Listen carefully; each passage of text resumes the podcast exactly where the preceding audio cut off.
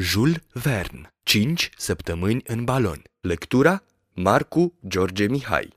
Aceasta este o înregistrare Cărțiaudio.eu. Pentru mai multe informații sau dacă dorești să te oferi voluntar, vizitează www.cărțiaudio.eu. Toate înregistrările Cărțiaudio.eu sunt din domeniul public.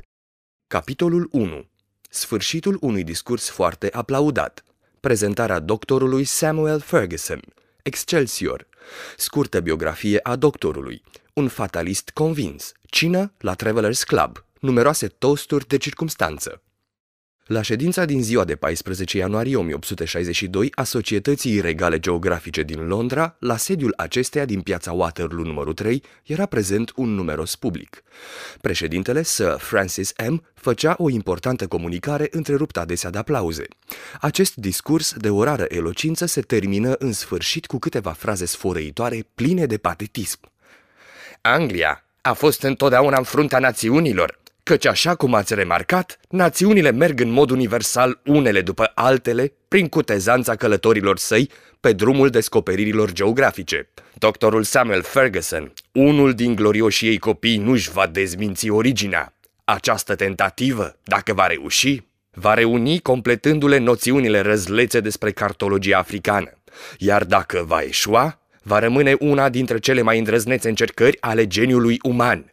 Ura! Ura! a publicul electrizat de aceste cuvinte emoționante.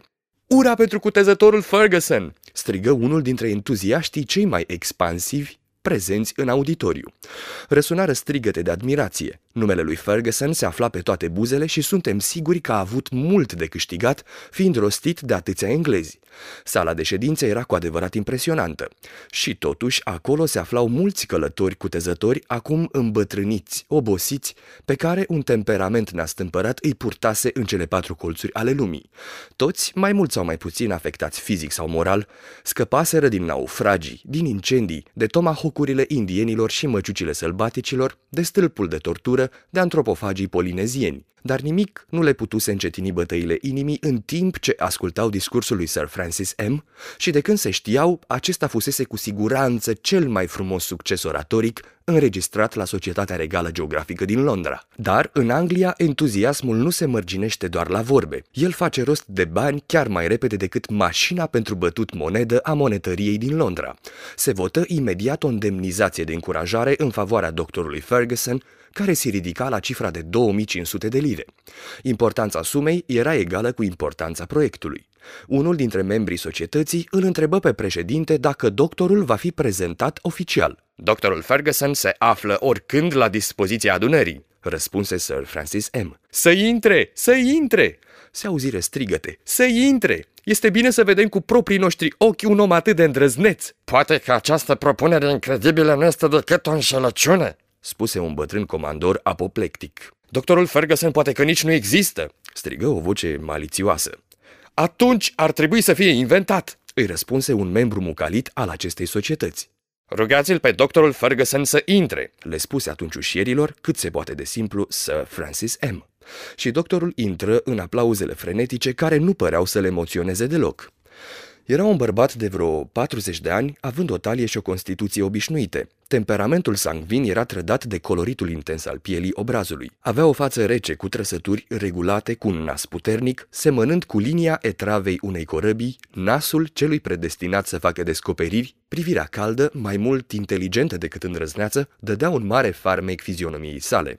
Brațele îi erau lungi și călca apăsat cu siguranța călătorului încercat. Din înfățișarea doctorului se desprindea o gravitate liniștită și nu puteai bănui că ar fi putut fi instrumentul celei mai inocente mistificări. Ca urmare, aplauzele și uralele nu încetară decât în momentul în care doctorul Ferguson ceru, cu un gest îndatoritor, să se facă liniște. Se îndreptă spre fotoliul ce fusese pregătit, apoi, în picioare, cu privirea energică, fixă, ridică spre cer indexul mâinii drepte, deschise gura și pronunță un singur cuvânt.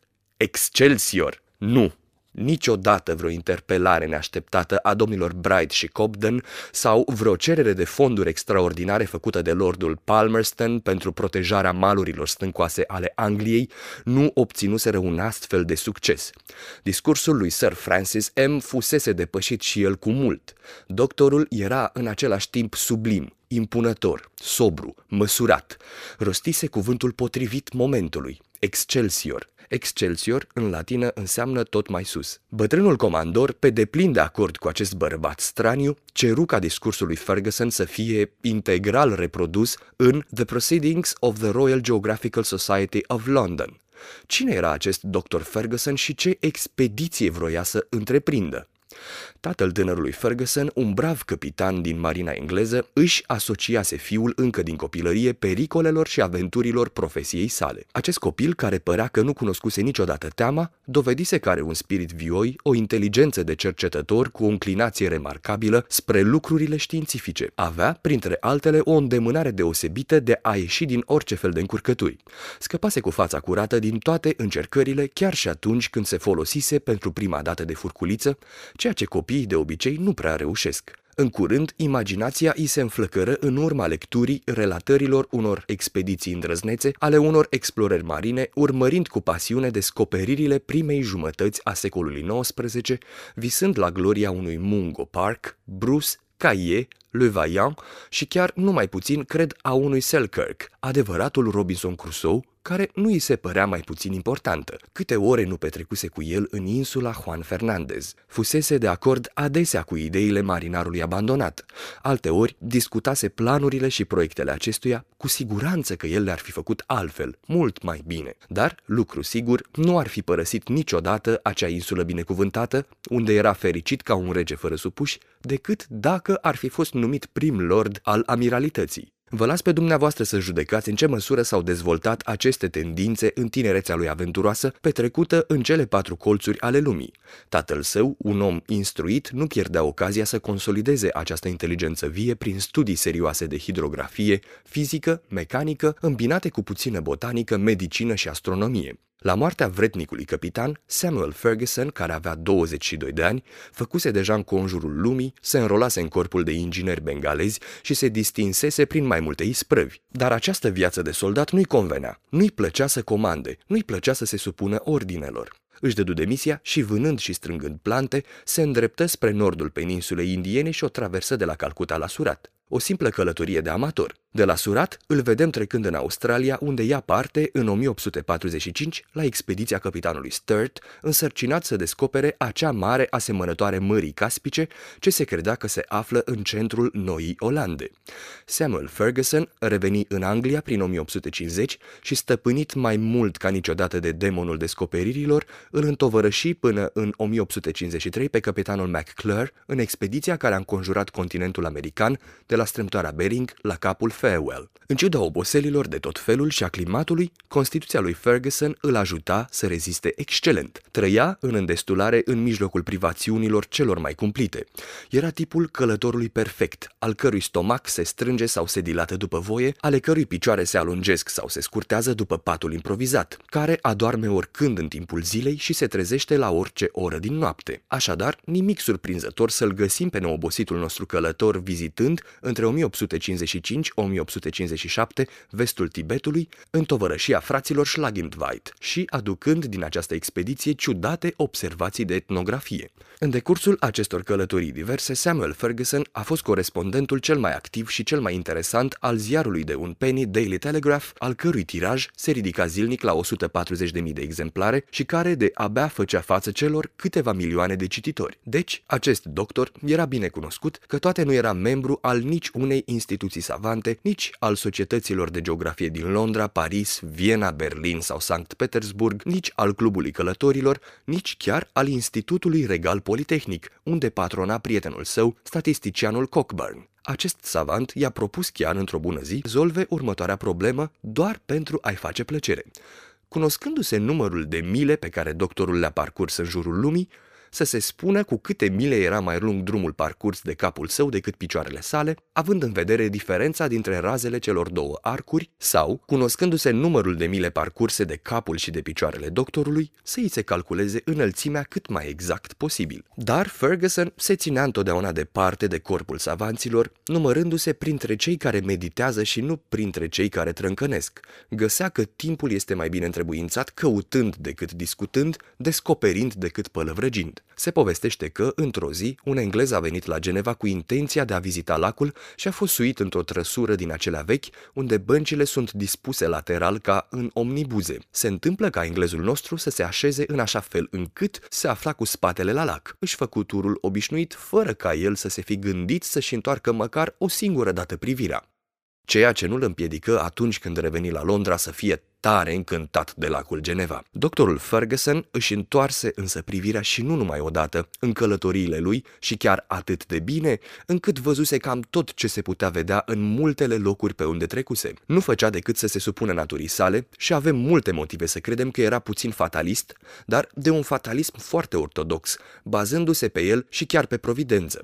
Spunea că mai degrabă este împins decât atras în călătoriile sale și că parcurge lumea ca o locomotivă care nu se îndreaptă spre ceva anume, ci urmează drumul care îi se așterne în față. Nu-mi urmez drumul, spunea el adesea, ci drumul meu este cel care mă urmează. Așa se face că nu avem de ce să ne mirăm de sângele rece cu care primi aplauzele societății regale. Se afla deasupra acestor nimicuri, neavând orgolii și cu atât mai puțin vanități. Găsea că oferta pe care i-o făcuse președintelui, Sir Francis M., era foarte normală și nici nu-și dădea seama de efectul imens pe care îl produsese. După ședință, doctorul fu condus la Travelers Club, clubul călătorilor din strada Paul Mall. O masă festivă, superbă, fusese pregătită în cinstea lui. Numărul felurilor servite era proporțional cu importanța personajului, iar morunul care figura în acest splendid meniu nu avea nici măcar trei șchioape mai puțin decât Samuel Ferguson însuși. Fură închinate numeroase pahare cu vin franțuzesc în cinstea celebrilor călători care au făcut expediții în Africa. Se bău în sănătatea sau în memoria lor și asta în ordine alfabetică, ceea ce este tipic englezesc. Pentru Abady, Adams, Adamson, Anderson, Arnaud, Bakey, Baldwin, Barth, Batuda, Beek, Beltram, Duberba, Bimbaki, Bolognesi, Bolwick, Bolzoni, Bonmine, Bresson, Brown, Bruce, Brun Rollet, Burchell, Brucart, Burton, Caillou, Caillé, Campbell, Chapman, Clapperton, Clobei, Colomio, Curval, Cumming, Cani, De Bono, Deccan, Denham, Devancher, Dixon, Dochard, Duchaillou, Duncan, Durand, Duroyer, De Veirier, Erhardt, Descairac de l'Autre, Ferret, Fresnel, Galinier, Galton, Joffrey, Golbery, Han, Halm, Harnier, Heckart, Heglin, Hornman, Houghton, Imbert, Kaufmann, Noblecher, Krapf, Kummer, Lafargue, Leng, Laiaille, Lambert, Lamerel, Lamprier, Richard Lander, Lefebvre, Lejean, Levaillant, Livingston, McCarthy, Magyar, Mason, Malzac, Moffat, Molian, Monteiro, Morrison, Mungo Park, Niemans, Overweg, Panet, Partario, Pascal, Pierce, Peddy, Penny, Paterick, Onse, Pra, Raffenel, Rath, Rebman, Richardson, Riley, Ritchie, Rocher de Ricourt, Rongawi, Rocher, Rappel, Saunier, Speak, Steinder, Thibault, Thompson, Thornton, Toole, Tusney, Trotter, Taquet, Tirwit, Vaudey, Veissière, Vincent, Vencon, Vogel, Wahlberg, Warrington, Washington, Verne, Wild și, în sfârșit, pentru doctorul Samuel Ferguson, care, prin incredibila sa tentativă, va trebui să reunească lucrările acestor călători și să completeze seria descoperirilor africane. Sfârșitul capitolului 1